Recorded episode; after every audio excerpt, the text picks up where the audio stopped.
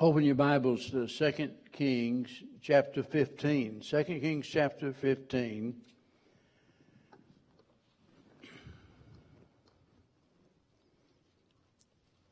So many times when we think about the Old Testament, especially those portions that deal with, with the kings and uh, the genealogy and so on and so forth, we're tempted to just mark that off of our list of things important, and a lot of times we miss a great blessing by not taking into consideration the way that God dealt with those men, and uh, and you might say the way that they related to the Lord as leaders of Israel and Judah.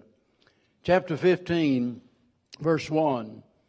And in the 20th and 70th uh, and 7th year of Jeroboam the king of Israel began Azariah the son of Amaziah king of Judah to reign.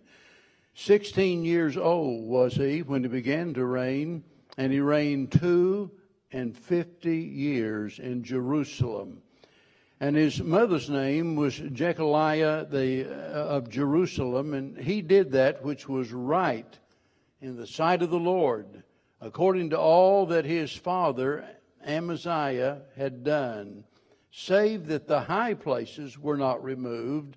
The people sacrificed and burnt incense still on the high places. And the Lord smote the king so that he was a leper unto the day of his death. This is a short version of the story of Azariah, who, by the way, is also known as Uzziah and he was the king of Judah, reigning during the ministry of Hosea, Isaiah, Amos, and Jonah. So when you think of those prophets, understand that this is the fellow that has been reigning 52 years. He reigned over Judah. And it's remarkable whenever you look at the fact that he was only 16 years old when he started.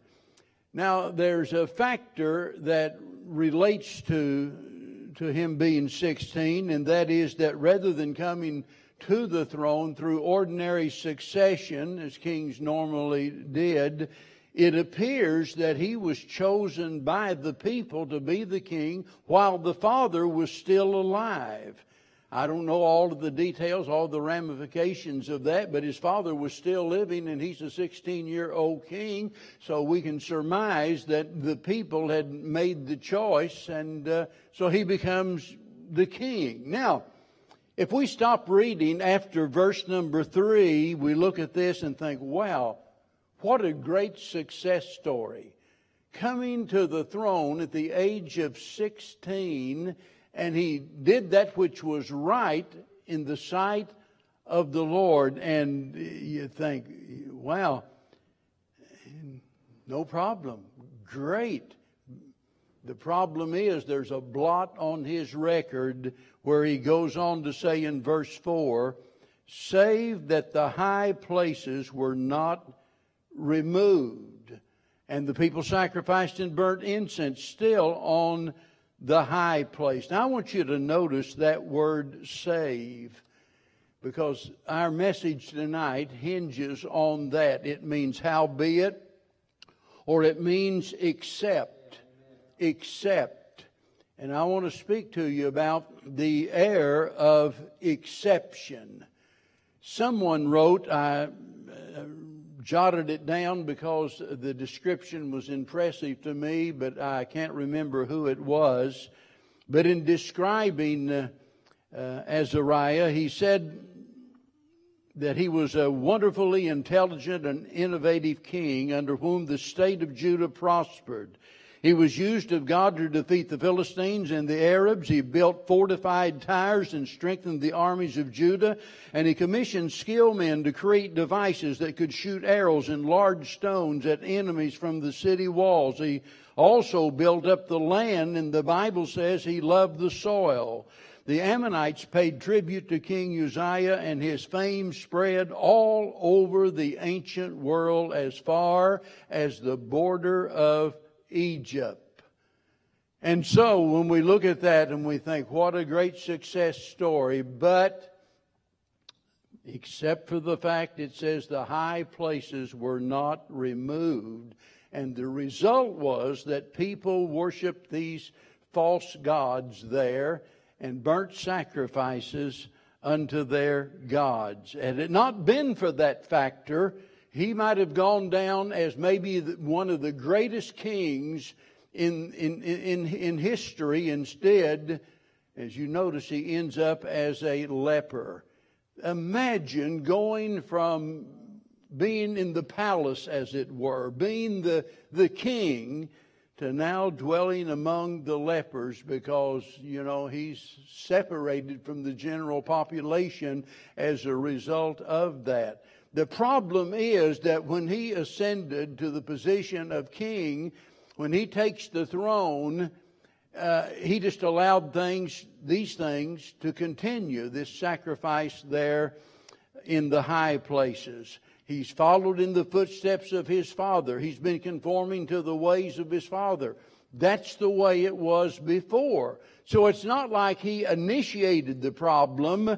It's just that he allowed it to continue to happen. So here's a man that did a lot of good, but he failed to do the one thing that eventually led to his failure. And the exact same thing could be said of so many people. That were it not for some except in their life, they, they would be exceptional, except for whatever it is. You see, one stumble can cause a great fall. And just because we're successful in one area does not justify our failure in another area. He could have argued and said, My, look, you know, all of the good things that I've done. And by the way, he had an impressive list as we've just seen. That was the reason that I read the quotation about him because we think about his fame spreading all the way to the border of Egypt. Everybody's talking about this great king of Judah and all of the things that he has done. And you look at that impressive list, but there was that one factor there that kept him from being an exceptional king. Now, tonight I want us to make this practical. I want us to make it personal. I want us to, each and every one, to examine ourselves and to think about the except that might be in our lives. It's easy to remember, you know, what you've done, but sometimes it can be more profitable to think about the things that you should have done. You know, we can all make a list. Well, I did this and I did that. But what about the things that you haven't done? And based on experience and observation, I can think of several different ways that people fail in this regards. And so I want you to think about those possibilities. You know, he did good except, well, he refused to give up some pet sin. That might be someone here tonight. I don't know. Probably somebody that you know. And you look at their record and all of the good things you can say about them, and it is exceptional, and except for the fact that that person just absolutely refuses to give up that pet sin. That is their besetting sin, and they cling to it like a drowning man a life preserver. They just think they can't live without it except they won't give up their sin. On the other hand, there's someone else that has an exceptional record, except for the fact that he has a bad temper. I've known a lot of people like that. I don't know what it would be like to be that way, of course, but I've known people like that. Uh, I've got a dear preacher friend I haven't seen in years now. He's the one I talked about going to Fish City out in the parking lot he's not a real big guy, but I'll tell you what, I mean, he'll fight you at the drop of a hat, and it's not something that, you know, I would encourage preachers to do, by the way. And I, I know him, and I know he realizes it's wrong, but he's a great guy, except for the fact that he has a, he has a bad temper. And you, you know people like that, don't you? Hey, they've got a really good record. You love to be around them, except for the fact they've got a bad temper, and some people will use that temper to try to manipulate people. They'll use that temper to try to, you know, get what they want out of life. That's their defense. Instead of reasoning things out or anything, why, well, their temper flares up and all of a sudden, why, they're in the middle of a controversy of some kind. And then you have those that are great people except for the fact that they're harboring bitterness in their heart. And they go through life with a sour attitude because they're just eaten up with bitterness inside. It might be something that that could be traced back several years, and they are still bitter over something that happened years and years ago, or it might be something that happened a month ago, but they just can't get rid of that root of bitterness that is defiling them. Great people otherwise you know, and we look at them and wonder why is it that they're just, you know, miserable all the time. They go through life with their defenses up and they're sour and bitter. And other than that, boy, they would be great people. But let me tell you, there can be a lot of harm done as a result of bitterness. Remember there in the book of Hebrews where it speaks about the root of bitterness? That defiles us. And he said, whereby many be defiled. In other words, others are going to be affected by our bitterness. And then we know other people that are great people, good record, except for the fact that they just refuse to forgive offenses. They, they just won't let go of it. I mean, they're great people, they're generous people, but boy, you, ever cross their path, you do them wrong, you offend them in some way, and they just refuse to forgive other people. But doesn't that make you miserable when you know down in your heart that you ought to and you don't? I mean, if you're a Christian, that just, and let me tell you, that just eats away at you. I know that I ought to forgive them. What they did was wrong. There's no doubt about it. And I, but I ought to forgive them. But I just, I just can't find it within my heart to do that. And then you know others that have a good track record, except for the fact that they are just well, they're just covetous, never satisfied with anything in life. They've got to have more. They got to have bigger. They got to have better. You, you know, it, it just got to have it, and and they can't enjoy life without it. They've just got to get this, and uh, consequently, it destroys their happiness and ultimately their testimony. There are others got a good track record, except except for the fact that it's a matter of jealousy. They're just so jealous of those that seem to have it better and those that seem to have more. And their jealousy eats away at them day and night.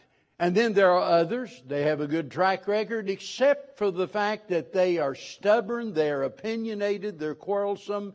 And boy, I, I mean, regardless of what happens, somebody offers an idea or something and they think that they, they've been called of God to, you know, to bring everything into question.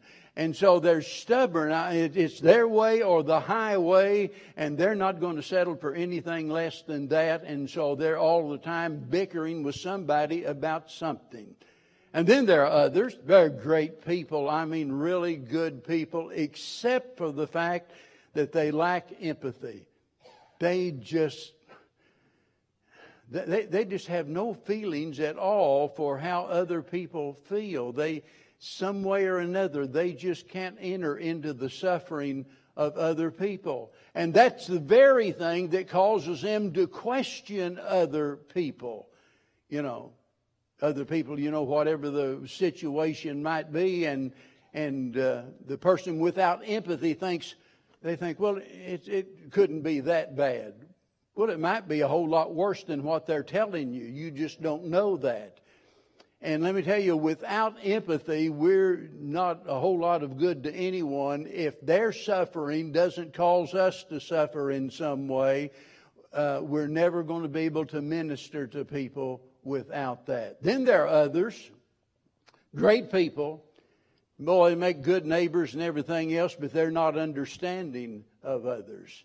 They just, just not, they don't really try. They make, don't make any effort to really understand others. And sometimes, if we knew the background, if we knew the history, if we knew what that other person would go through, we could, we could better understand. And how many times do we question the actions of someone? Why, why in the world do they do that? Or why are they like that? Just think about the list, the things that I've already made mention of, and we wonder, why are they like that? Have you ever stopped to think it might be because of something that they went through? They're never going to tell you about it. They're not going to share it with anyone else. But they might have gone through some horrible, horrible experience that has contributed to their particular problem. And we need to be understanding of people like that.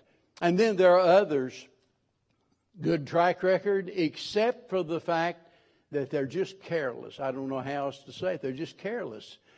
Uh, they, uh, I, I, mean, they don't really intentionally do something that's wrong or hurtful to others, but, but they're just careless. We sometimes get that way in the things that we say. Boy, I could camp out here for a while, but, uh, but probably wouldn't be the popular thing to do. But so many times we don't take into consideration, you know, we say something in a certain way and we know what we mean. We, we don't mean anything by, bad by it and we really don't, but we don't stop to think about how that might come across to somebody else. And the devil then uses our words to tear them down, all because of our carelessness. And we need to stop and consider, you know, how's the other person going to perceive this? How are they going to take this?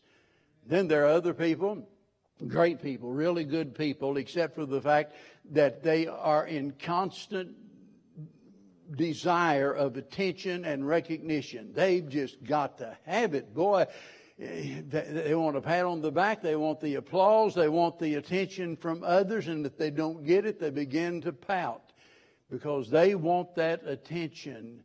And that should never be the motivating factor in anything that we do for the Lord. We ought to be doing it for His honor and glory. Now, we all appreciate attention, right?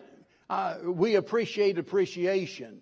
We want to be appreciated. We want to be recognized whenever we try to do a good job. It's really encouraging when somebody says, Boy, I really appreciate what you did. But boy, if we ever let that become the motivating factor in our life, we're going to be useless to God and His service because it's not about us getting the recognition, it's about Him getting the glory.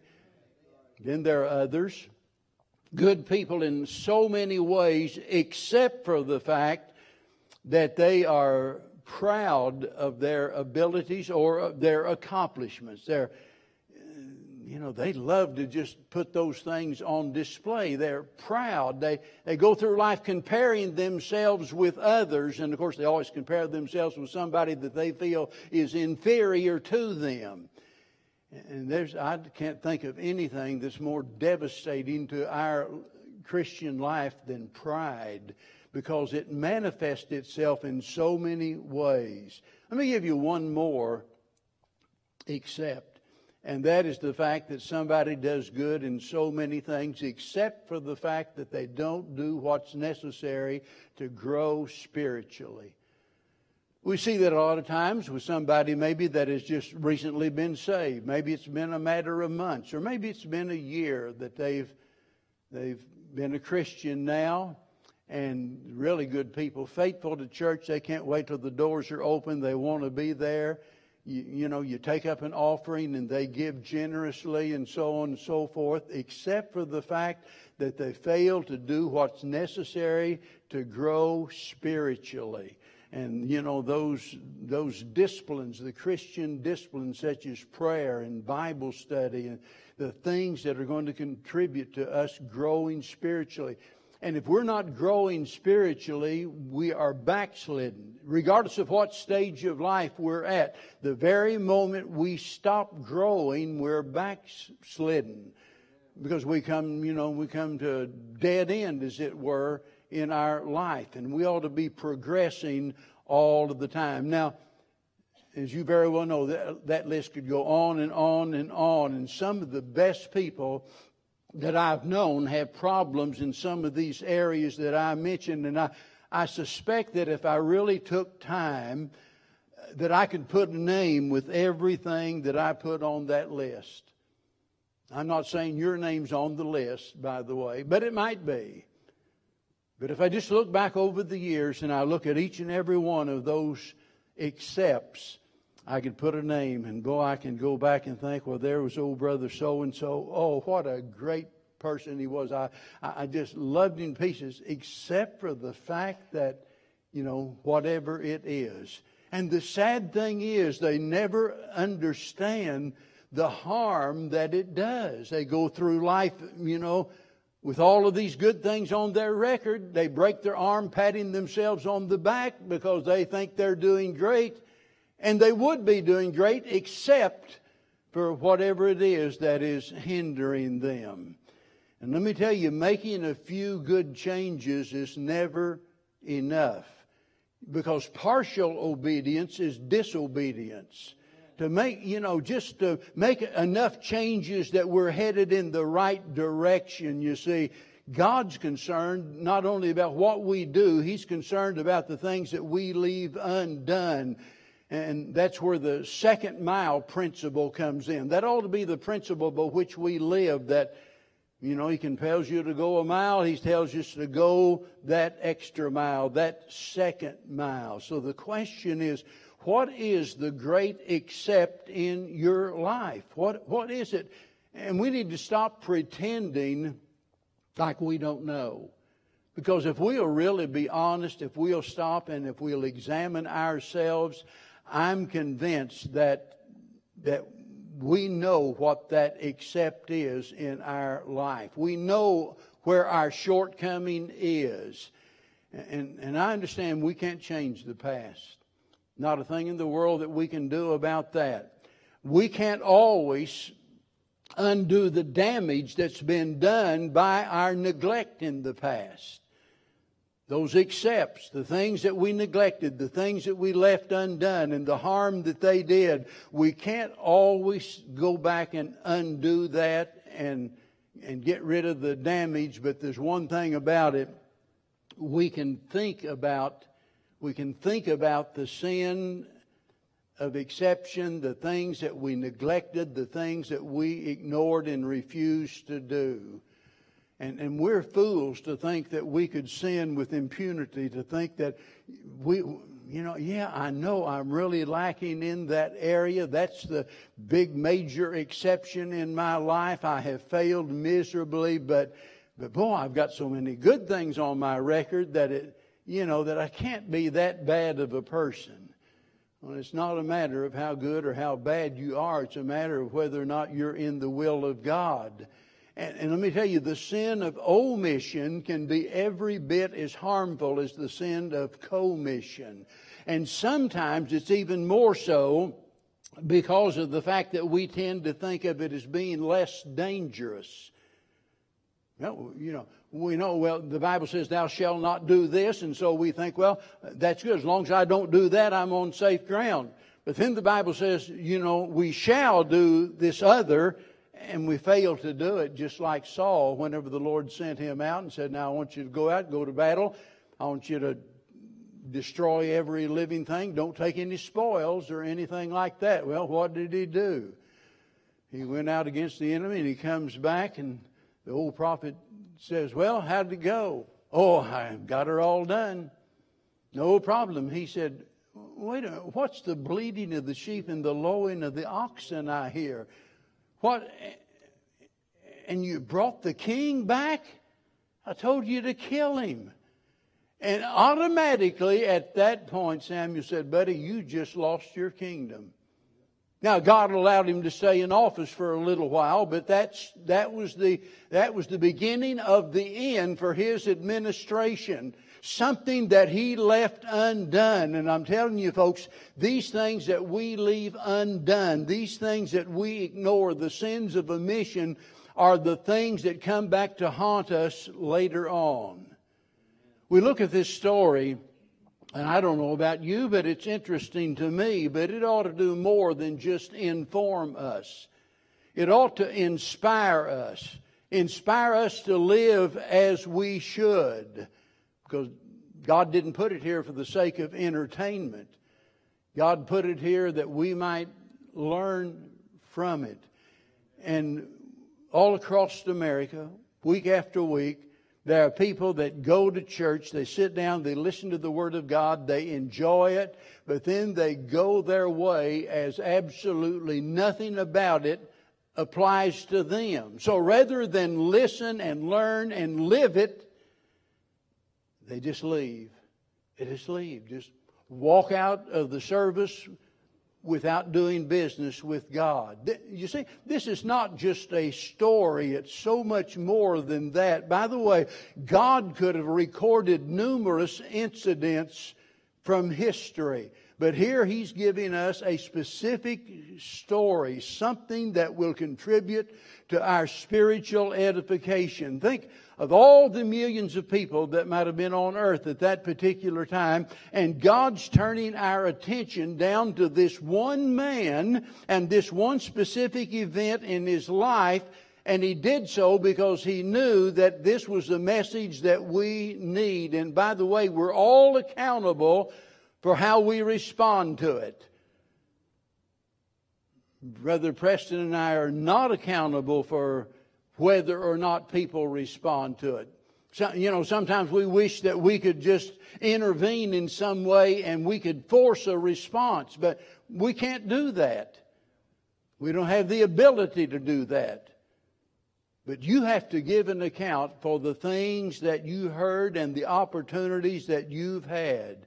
And let me tell you, if this message tonight reminds you of something that you've left undone, you need to deal with it. And by the way, the only way to deal with it is confess it and forsake it. Just acknowledging it is not enough. You can just shrug your shoulders and say, well, well, sorry about that. I'm, I'm going to try to do better in the future. That's not enough. Because whenever we leave things undone, when we have all of those exceptions in our life, it becomes sin unto us. And the only way to ever deal with sin is to confess it. Knowing better is one thing, doing better is another thing. And by the way, we haven't really learned anything if it doesn't cause us to live as we should. So many times, you know, we, we talk about learning. Well, I learned this and I learned that. Well, not if you're not putting it into practice, you see. Let me say something else. Even, let's just suppose that we are not accountable for our actions. Let's suppose that there are these exceptions in our life these things that we leave undone, these things that we have neglected in our life, and let's assume that God's going to just overlook that. We have no reason to fear God's wrath whatsoever. We would still be wise to do as God desires. You see, pleasing God is the most important thing, but there's another reason why we ought to do what we should and one of the greatest days in a Christian's life is when they begin to realize that what God commands from me is an expression of His concern for me. You see, God wants what's best for you.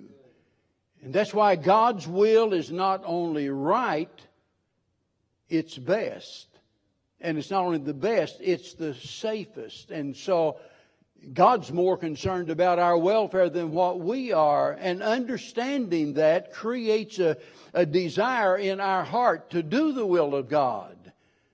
Because we're no longer looking at it as though God's trying to restrict our happiness, that He's trying to take something away that we enjoy. But now we begin to realize that it is for our good. If we had time to read the rest of the story, as Paul Harvey said, we would see that, and I'm firmly convinced that whenever he left those high places there, he allowed that false worship to continue, that it was due to his pride in thinking he could get by with it. And that contributed to the fact that later on in his ministry, then, that he decides to take it upon himself to go into the holy place and offer up incense which was not allowed by anyone except the priest. His pride caused him to think, I'm going to be both the priest and the king. And boy, did God have a surprise for him. He was smitten with leprosy. No known cure to man. Isolated from everybody else, put in a leper village All because of the fact that I, I think he looked back, he had ignored doing what he should have done. The moment he come in as the king, he should have said, that activity will no longer be tolerated. As long as I'm king, things are going to change and we're going to get rid of those high places. We're not going to allow that false worship among us.